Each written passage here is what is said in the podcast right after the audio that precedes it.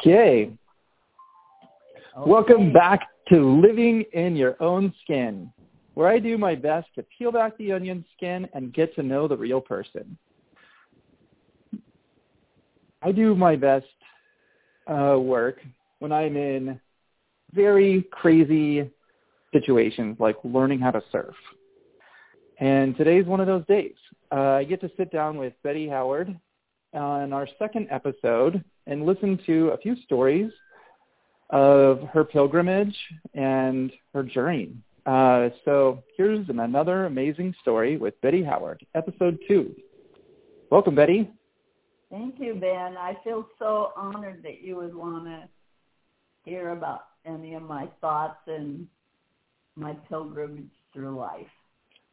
Yeah, I was listening to the episode this morning of our last one, and I love our interactions together because uh, when we take our time and when we are thoughtful about things, we came up with a great name. And this morning, I'm trying to hold things loosely and see where they take me. Um, I set my intentions this morning, and I uh, chose to make today uh, a great day.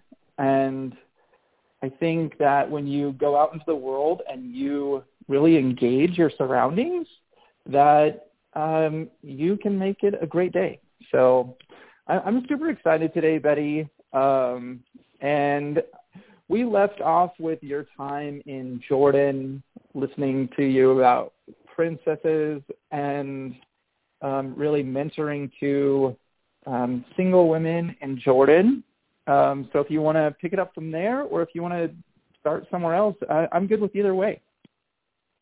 Well, um, I also listened to the what we had recorded. I did that last night, um, and we um, we were talking about learning what I was learning in adapting to um, another culture, another value system, and um, I would say that that continued to be a major theme in my 31 years in Jordan. Um, always eager to pick up cues and how to fit into situations that were so different from mine. But then I also remember growing up and um, my dad um, just teaching us to keep our values, but also um, to be in situations that were different from what was happening in our own family life and accepting them and learning how to be appropriate.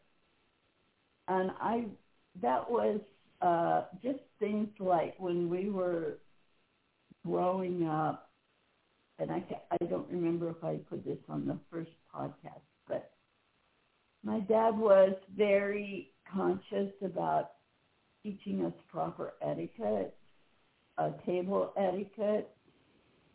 Um, Ben, did I bring this up before? No, not at all. This is fascinating. I've never heard this story.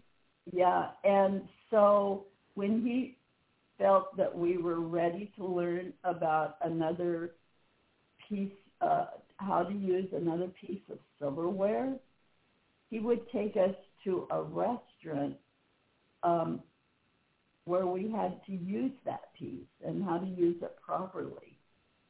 Um, those were huge lessons for me.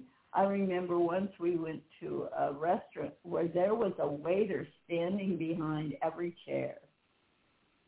uh, fill up a glass of water again or whatever, or learning how to use a new, say, a, a little fork or whatever we were working on. So he was that was a huge gift to me because especially when I would be in homes where um, friends that were very, very high in the government, and um, there were waiters, and just to be aware and seeing how what I could order for a a, a waiter for a, in a cocktail party that fit into my ethics, but also kept me, and it would just be soda water. But just that comfort in being in very high class situations, but also I think uh, my dad's real humility uh, to be with people that were um, had less than we had when I was in grade school. He helped um, start a church in a housing project, and it was like just after the Second World War, where there were all these very poor people living in um, very poor homes, and we had a church there that in a community center where he would go and set up the chairs and help arrange um, for t- uh, Sunday school teachers.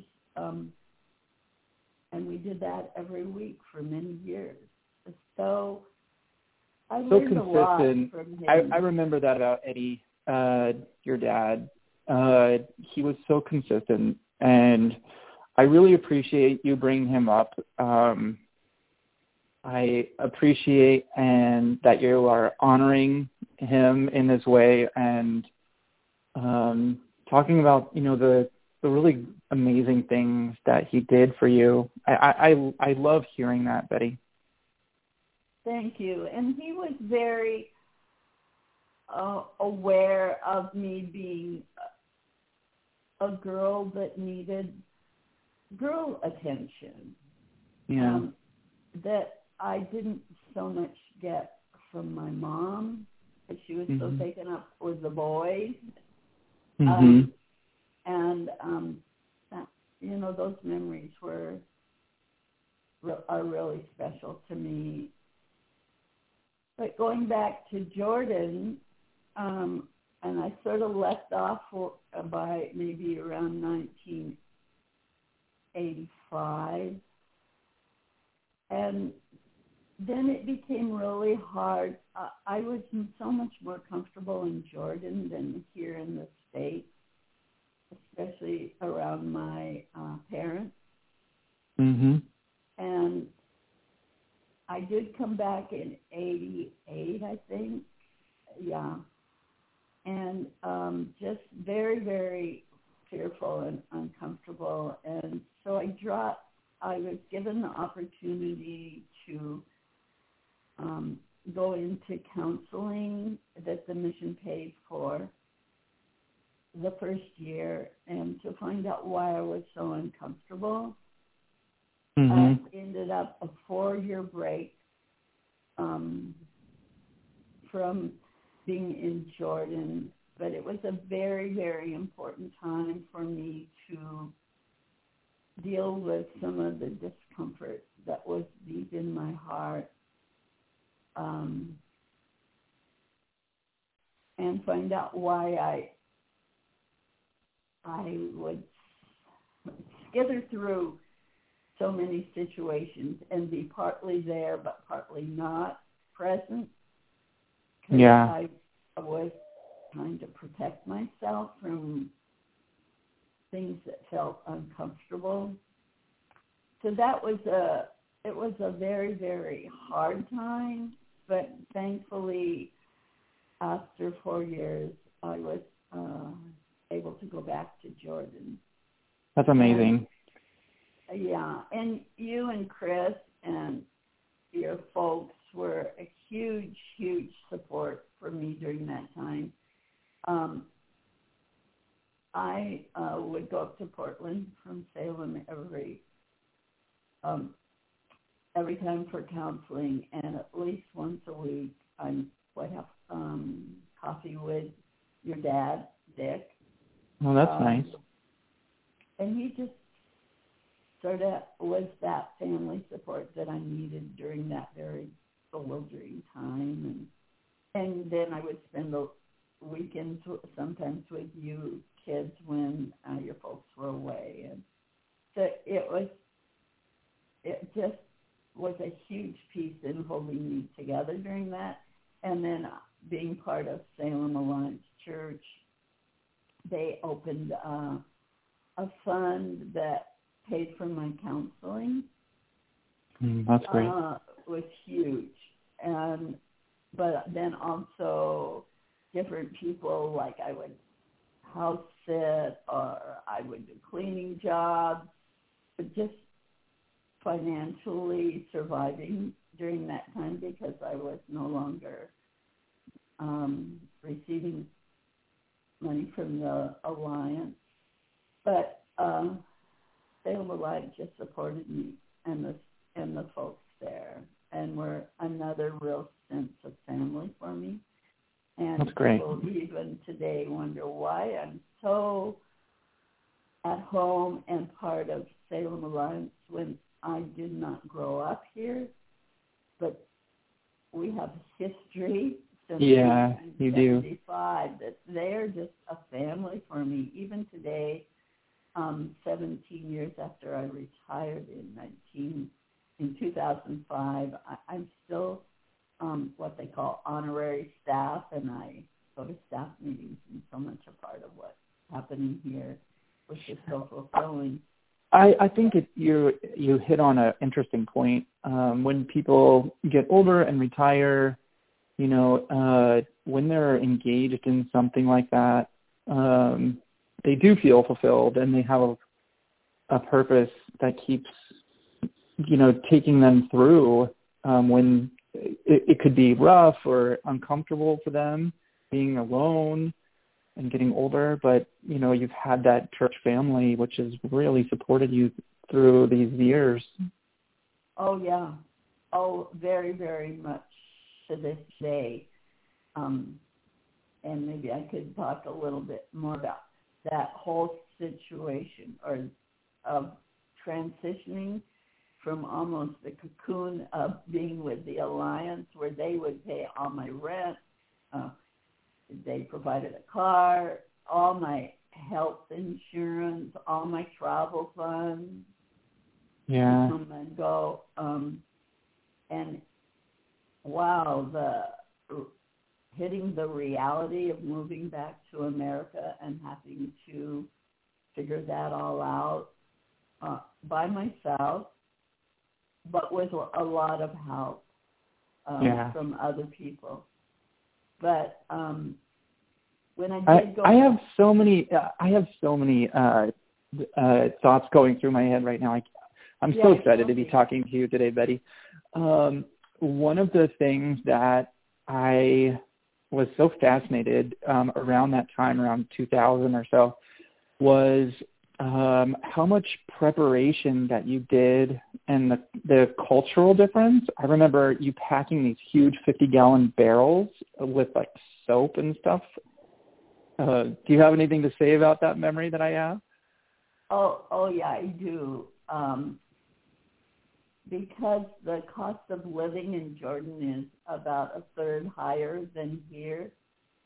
Um, And it's just the way the Christian Missionary Alliance provided for us that our our actual uh, what they called allowance was bare bones.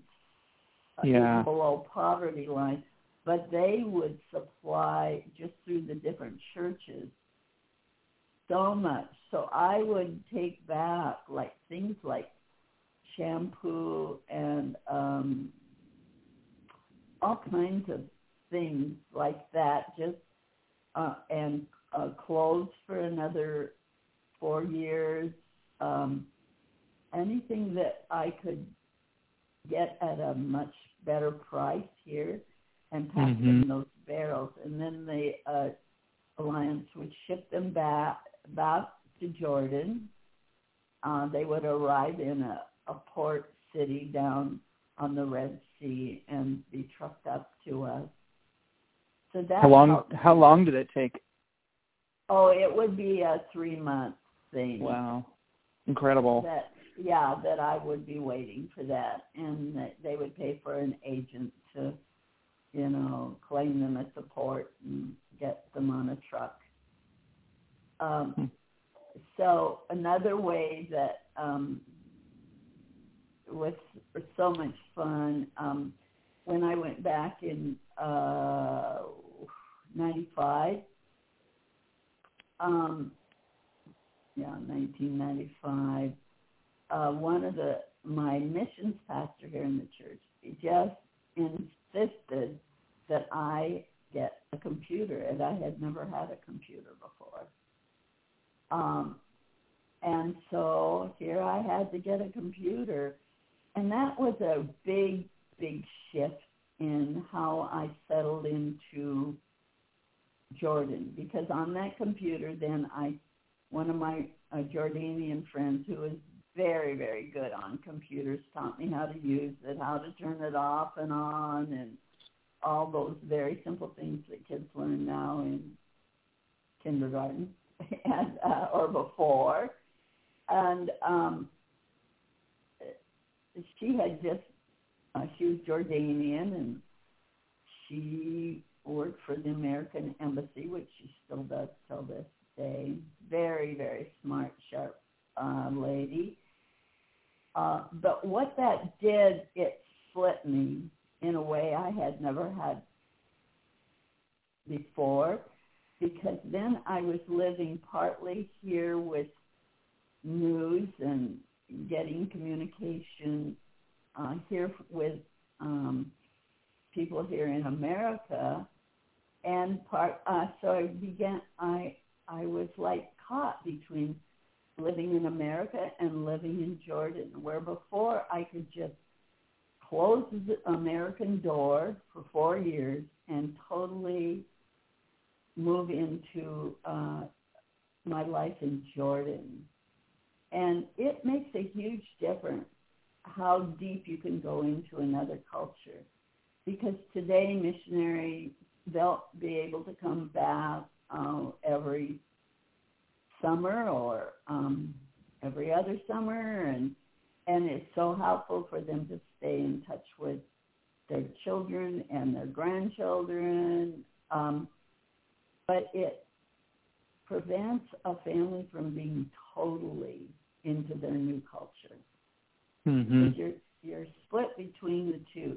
So I saw that the my first years in Jordan um, as such a gift that I could just totally be absorbed and not be pulled back and forth. Like when I lived out in Mafraq, if I wanted to get uh, talk to um, the folks, or if I wanted to, uh, my church wanted to have a audio conversation with me, I would have to drive in, sleep overnight, get up at four in the morning to use the phone.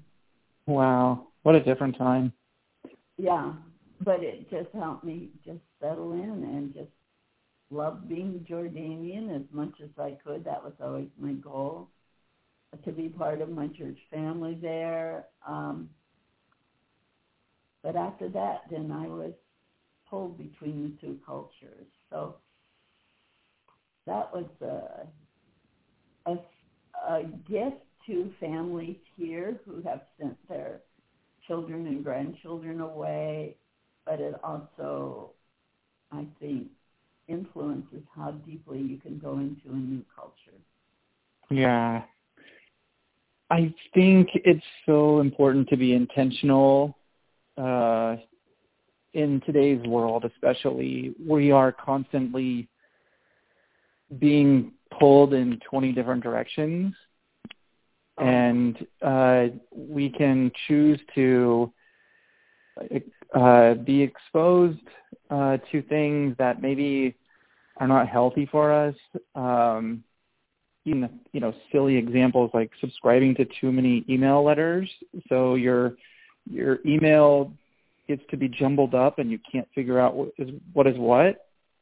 Um, and you have to be very intentional to focus on one thing and do one thing well. So I, I've been fascinated with that lately, just trying to do one thing at a time.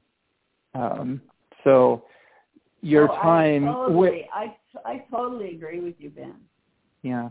And we It- have to be intentional or we're not present in the moment. We're half in the moment and half pulled by other interests or desires. And I've just thought how many times I wish I had been more present in situations. There was so much more for me to take in and enjoy. Yeah. So it now uh, it's just as my energy is less. Um, I'm so grateful to keep life very simple. Yeah. To keep what I get on my email very. I don't like, uh, get involved in a lot of things, Mhm. but um, just what I listen to, what books I'm listening to, that um, they have to be open my mind and heart to relevant things and not just silliness Yeah. or denying what is really going on in my world. Yeah. Interesting. Um, uh, I didn't mean to derail the conversation. I'm just No, no. uh, really trying to be present in the moment, and uh, you caught me off guard there because that's exactly what I was just thinking about this morning was being present in the moment. And so when you were saying that you had to be present in the moment because you had to wake up at 4 a.m. just to make a phone call, it's like, wow, like that is such a polarizing thing from where we're at today, where you can, you know, just have everything at your fingertips now. So, Yeah, and it was more than waking up at four. It was the day before driving through the desert, uh, in and staying with some fellow missionaries. I mean, Yeah. it really had to be planned to do anything like that because, of course, we didn't have phones or anything Yeah. like that. When I was then moving and did move into Amen, um, it was very, it was before cell phones. Um, so that was in, in uh, Haiti. Um,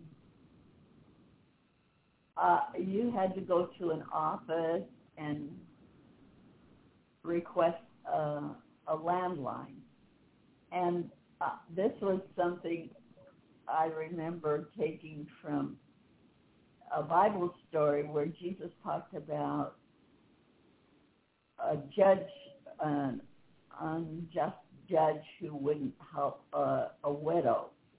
But she just persisted and persisted. And I thought, okay, um, this man, this official is not going to give me a landline, and I really need it. So every week I would just go and sit in his office where uh, in a Jordanian way, the polite way would be to approach him and push in even before other people and ask. And I would just go and sit there. And finally Mhm. he said, I gave you that because I was so embarrassed. Uh, you didn't push, you just waited. And so I told him, well, I got the idea from a Bible story and uh, to just wait, wait until you could um, give that. And he said, I would have never given that to you if you hadn't just waited week after week. And later I told some of my Jordanian friends, and they said, oh, Betty, you didn't.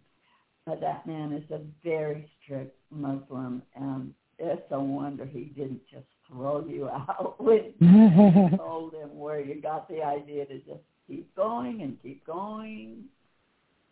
yeah, persistence. Yeah. Oh, what what else do you remember about Amman that uh, sticks out in your mind? Well, oh, amen. Um, is that how you pronounce it? Amen. Oh, amen. It's that the uh, in the news they say amen. Yeah. But they they don't. Yeah, it's not correct. Anyway, um, well, uh, one of the things that I was very involved with when I uh, went back in um, 95 was that we were trying to be more intentional in um, reaching out to Muslims. And I had a, a friend who I did Bible study uh, with from that background, which of course was illegal. And um, anyway, she um, really did well. She was in high school and did so well. She's from a very, very poor family, and uh, she did well in her high school. So she was able to go to a good university there in Amman. And um, but her father didn't want to pay for her uh, to do that. He wanted her to be go into the military and become a nurse and so um, I really talked to different Jordanian friends who pulled the money together to pay for her tuition. And nice. that was a huge step forward for her. And then I meant to look up who it was that the, or the Secretary of State for the U.S. government um, at that time. But in 2000, he came with a whole group of other people, and they had seminars um, in peace and reconciliation.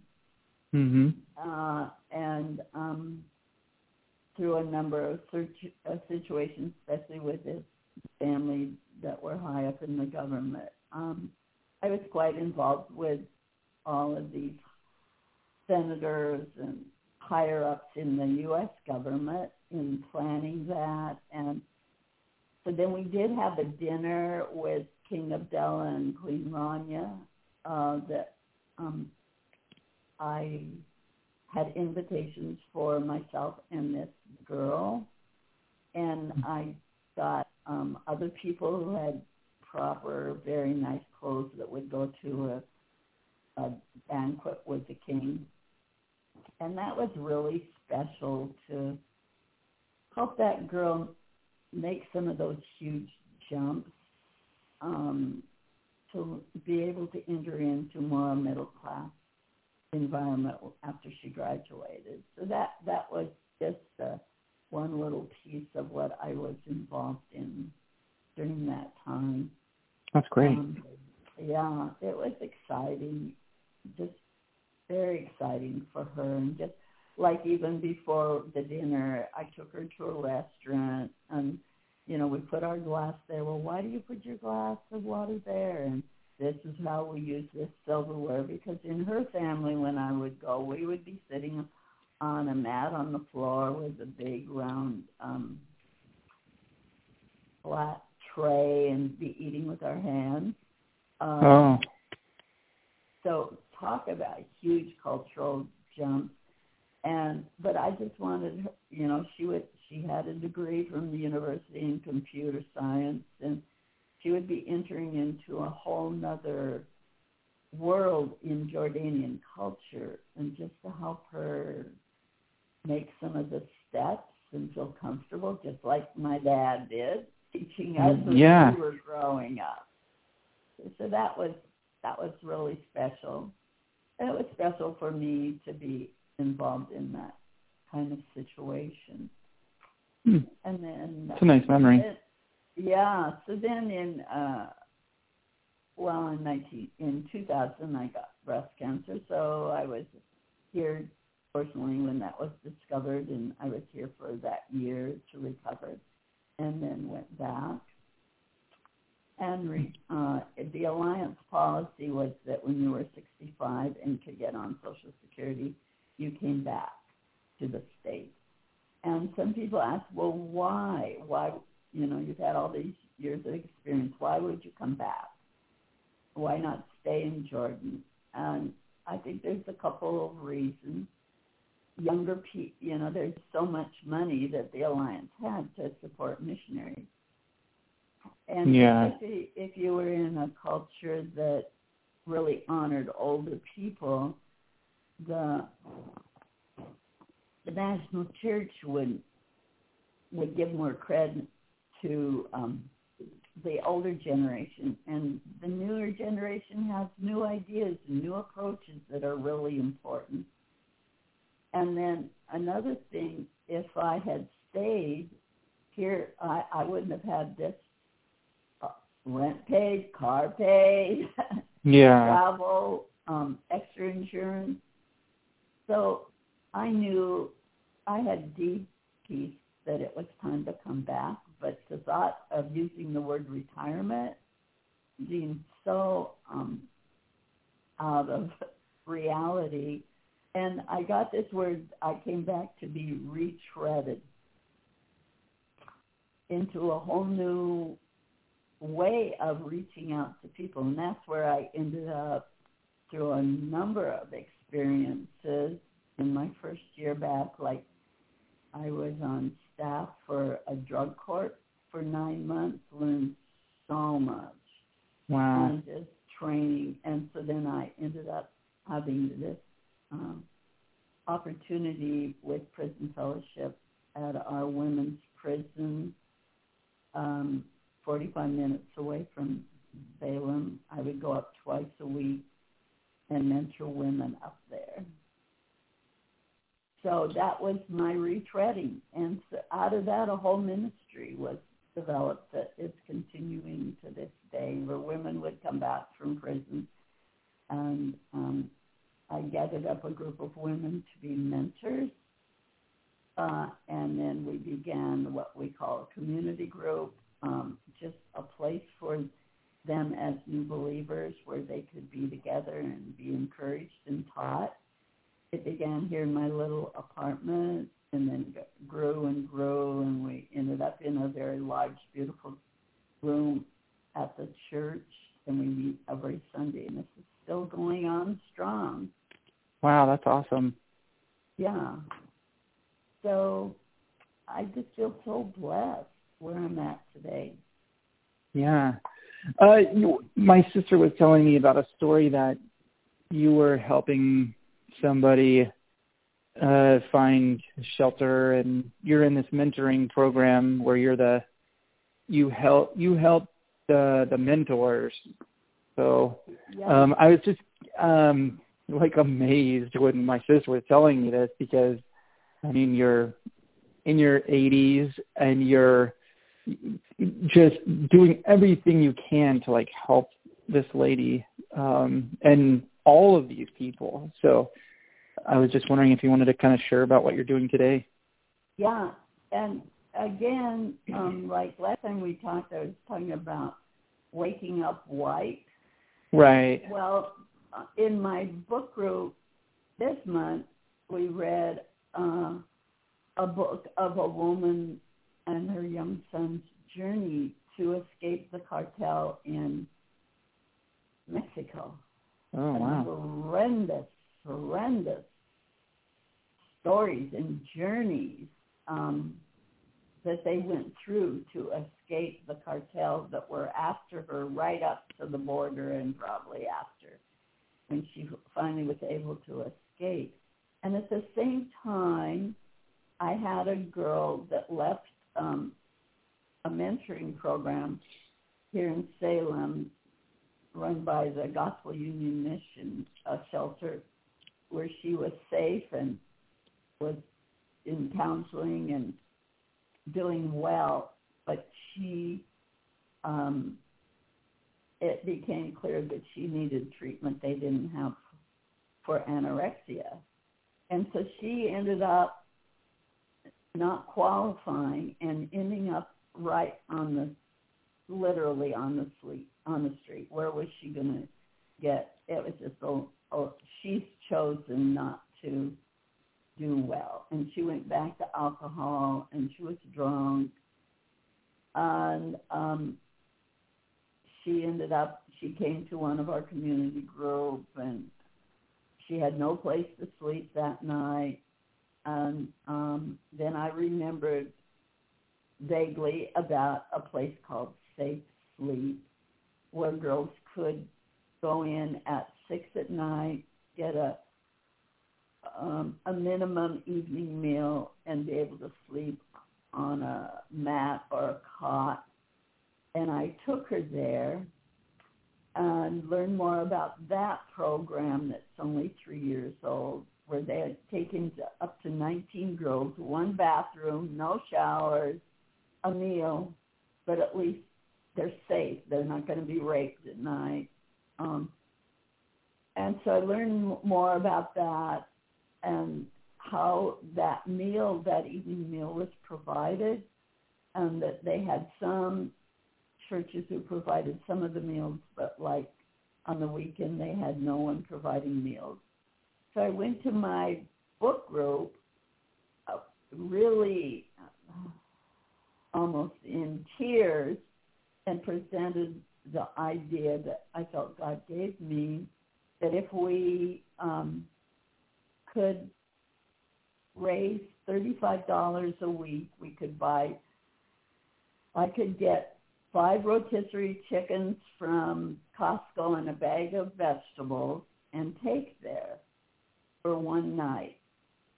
And that all, I think that whole book about the women fl- uh, fleeing from the cartel in Mexico, plus, you know, I had been praying for a number of years in journaling. Lord, I see these homeless women, and I want to give them food, but I have to also protect my own safety. Yeah. They're walking right in front of my house and not opening myself to danger for myself.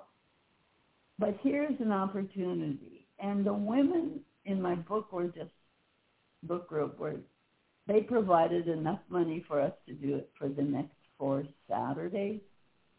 So that's exciting. I just just thank the Lord for um, how we're able to do that to really care for women who are in real dangerous situations where they yeah. have no place to sleep. So how God just continues to op- open opportunities. I know I talked to your mom the other day, and uh, she just said, "How are you dealing? Why are you know, you don't seem to be grieving, just losing your energy?" Because now I have leukemia, which I have to be very careful to not overdo and get 12 hours of sleep at night or during the day if I don't get it at night.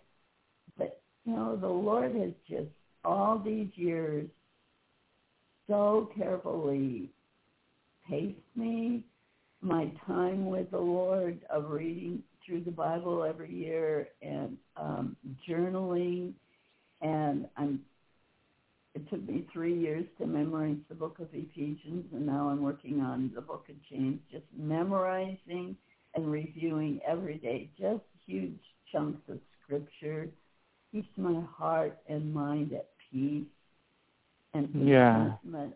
Yeah. It's just it's just amazing how God just gently I'm at peace and I'm at with less energy, less time to do things, but I just have such deep peace. Yeah, that's that's amazing. I I really appreciate you sharing that because a lot of people struggle with you know when something bad happens, you know, what do you do? And so memorizing scripture and focusing on that and um, really becoming at peace uh, is an amazing way to, an amazing posture to have. Uh, and it's very, very um, respectful, uh, commendable. Um, I think that brings me to my um, next question. You have this fierce independence, and I've always respected that about you, Betty. Um, you know, you are on your own path. You are on your own journey. Nobody um, can tell you what to do. And I think, you know, it's about reframing and thinking about, you know, this is a good thing. This is something to be celebrated. Um, if you're on the other side of you and you want to get a computer like when you were seeing in Jordan, um, and you're just going to go and sit in his office every day, or was it a, a phone? um, uh, you know, it can be daunting to say the least, but you know that persistence that you were talking about and that fierce dependence. Um, how has that served you in your life? Well, um, it served me in positive and negative ways. like everything, life is complicated. yeah, I've uh, growing up. There was a a real sense um, from my mom not to be a burden. Mhm. Well, that was the whole generation, you know, growing up in the 50s. Um that was the whole thing like um be silent and not heard was a phrase right. that was often and, used. Um, yeah, and very strongly um I was told I was insensitive and not caring enough for other people, too much just thinking about myself.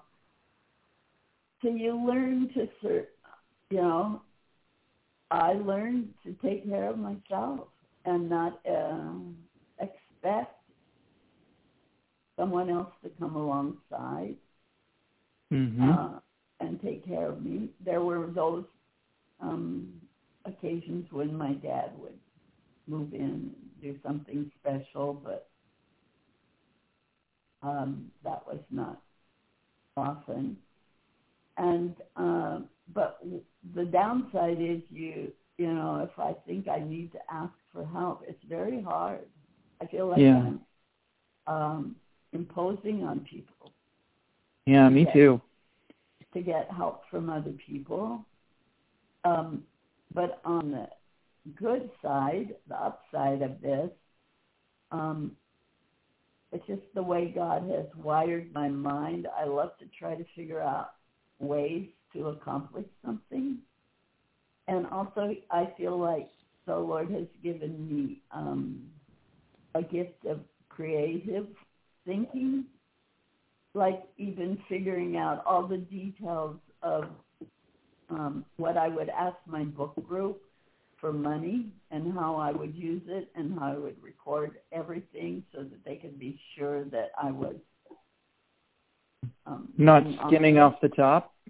yeah, and as, as it turned out, they said, "Oh, Betty, don't we don't need to keep." I know that's why I'm laughing. It's ridiculous. but you know, um, just I think a lot of it is this creative mind of figuring out what I can do with what I have. Yeah. And uh, and when I can ask for the help of other people. I live in a wonderful, um, caring neighborhood. Uh, across the street, I have two um, men, gay friends that are a couple, and mm-hmm. they're they are ready uh, to help me at any time I would um, ask for help, like in my garden or. Um, yeah, we should share this flowers. episode with them because you've talked so highly about these two guys, and oh yeah, uh, you know, to uh, preserve their uh, um, their un- anonymity. Hard word to uh-huh. say, but um, anonymity. Uh, well, you know, and it's just uh, they've you know, been a huge gift. They couldn't be more gentlemanly and yeah, more gracious. And if I have any question about anything, um, I'll just text. I, you know, can I come over for a few minutes? Yes, come on over. And they'll Yeah, help that's me nice. figure out whatever I need to figure out, and um, so they. But that you know that was a journey too, being um, from my very conservative evangelical background to really accept and open my heart to them as um, from the gay community to appreciate them for who they are. Yeah. and uh, um, and they know that I totally accept them, but they also have very clearly said they appreciate that they know that isn't my uh, perspective or value system, and so there's just a mutual acceptance and um, respect between us, and that's been a really great learning, growing piece of my life these days in the uh, this cultural moment where we live and to accept Yeah. people where they are, but that doesn't change my value system that we're all created in the um, image of God and God has such great plans for us growing in him in that way. Yeah, that's great. I really appreciate you sharing that because uh, it really shows me that people can learn new things. You grew up uh, in a very different culture, um, and you really changed your mindset. And I love hearing about people going through a transformation in their life. And I've always had a real soft spot for people going through transitions in their life and coming um alongside them and just being that kind of like kind person that they can talk to during that transition in their life. A lot of times I've I've gone out of my way to welcome people to the neighborhood. Uh six months ago we hosted a block party and that was really fun uh, for some people that just moved here from Maryland and they don't know anybody here.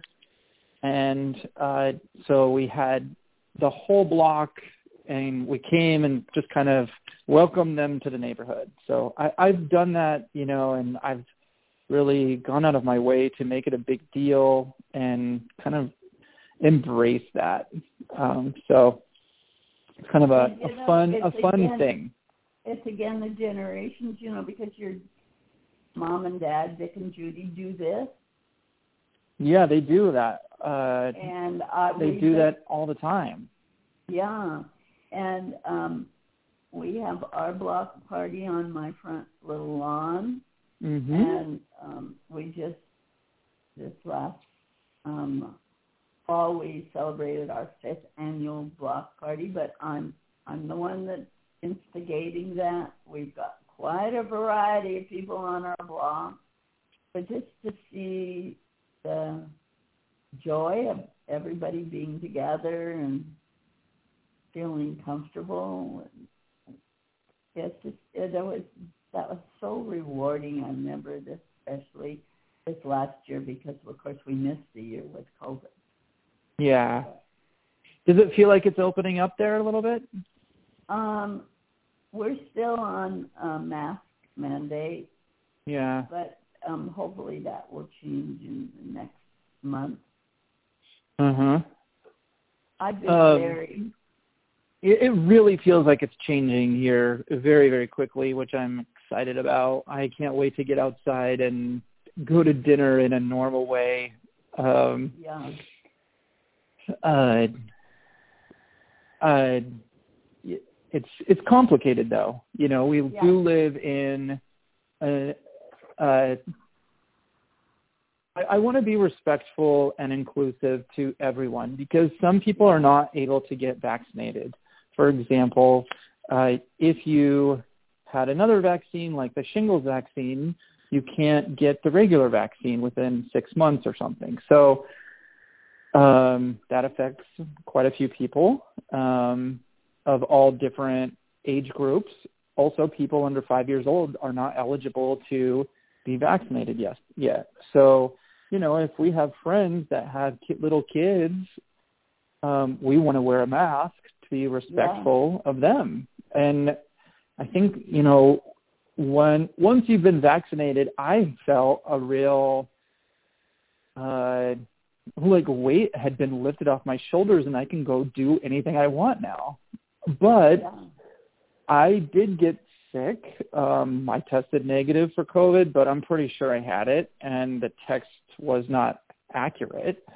And I want to be respectful because I could be carrying it to other people. So that's Yeah, my own yeah. personal belief and I don't push that on other people. I know a lot of people around here especially don't feel that way and I'm not trying to convince you or tell you that your opinion's wrong. I'm saying that that's my opinion. so um And I Uh, feel so um, grateful because with leukemia, my immunity is down. But I feel so- absolutely.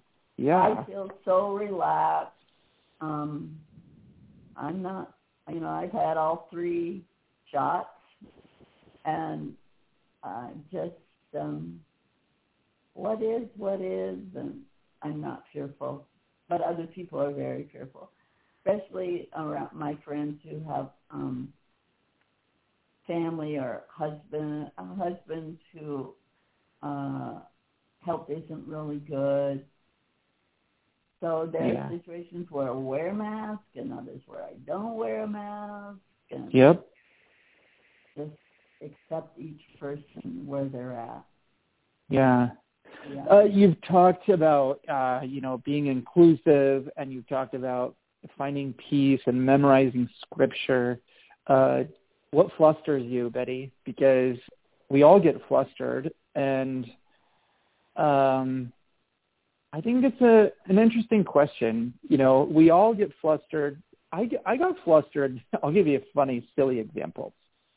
We were going to lunch the other day on a play date, and this little uh my my son who's 11 he had a friend over. We all went to lunch. So that's the situation. And he was like arguing with me. And it was such a silly situation. And we were talking about uh something. And it doesn't even matter. But he like flustered me. And i was like why am i getting flustered by this little kid? Like uh it really caught me off guard and i want to get better at that skill i want to uh really flex that muscle and uh put myself into situations where i can share my opinion and uh learn how to engage that uh, situation a little bit differently. Um, and meditation has really helped me with that, where I can take a deep breath and I can say, you know what, I'm going to let this kid win today because uh, it it is completely inconsequential what happens in this, but the way that I make him feel, he will remember that forever. So Yeah. I want to um, just throw that out there. What flusters you? Well, I think, and I'm in a different scenario than you are completely. What flusters me is when I um, have overextended, like when I was trying to, the days I was working to get that girl into a safe sleep place and all of that, and then I didn't get enough rest. Yeah, that's so important And- to take care of yourself. Oh, that's the major word that all the doctors are telling me. You have to learn to pace yourself completely, Yeah. completely different way. And then I would, oh, this is this is awful. I think, no, it's not, Betty. Just pull back and do what you have to do, and don't make too many appointments. Or you know, there are those moments, those days when you have to take care of a, an emergency. But Yeah, you know, will I accept my reality? Um, you know, just like you with your son, you know, right now, this is annoying, but I can let it go. yep, And- exactly. But for me, and then I know I sound very religious, But anyway, like You're a missionary for God's sake. Like whatever that means. You're supposed to do that. yeah, well, it is my life. And so the night before I was going to present this idea of collecting money, which felt very uncomfortable, but it did to me, and to present this idea. And and the Lord just, I woke up in the night, and the two words that I felt He gave me were, "Be humble and be gentle." Oh, And interesting. Not, no, having an attitude. You know, after all, we have so much, and da da da da da da. you know, what we should take care of this. Humble and gentle, but do it anyway, or how did that Yeah. go? Humble and gentle, and what? and go ahead and oh. present it. And present it. Yeah. And so the lady sitting next to me, she Betty, well, of course, we all have so much because these women are um, upper middle class, I would say. Yeah. Uh, of course, we can do this. Mhm. And why would you be concerned? I said, I'm so afraid I would just sit here and cry. I just felt so uncomfortable for me to suggest to somebody else that they should give money.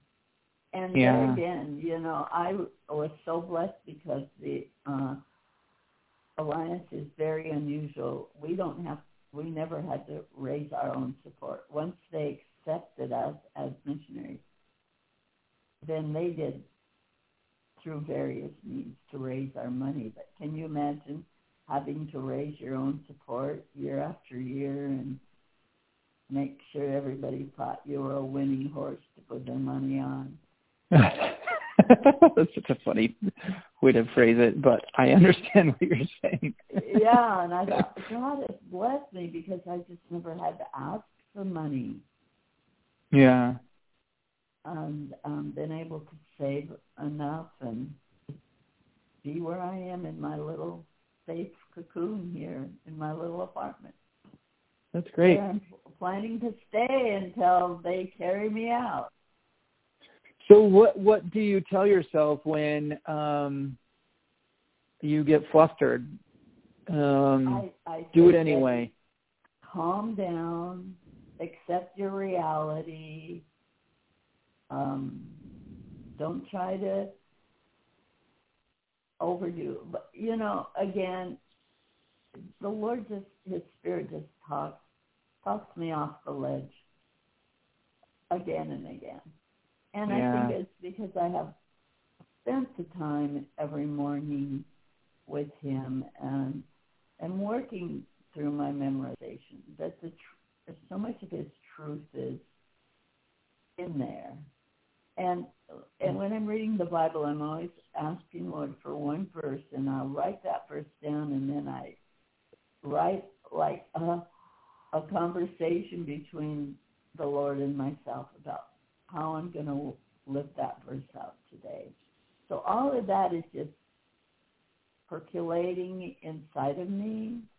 It's not like picking up a little devotional in the morning and then, oh, I've done my duty and off I go. It's the the Lord's working and speaking to me is so much deeper than the thought of the day. So that makes a huge difference in how I respond. Yeah, that's great. I really appreciate you sharing all this. I'm going to uh, post this episode a little bit more and um, promote it just a little bit more. I wanted to kind of see how it landed with people from the first one. Everyone was super positive about it.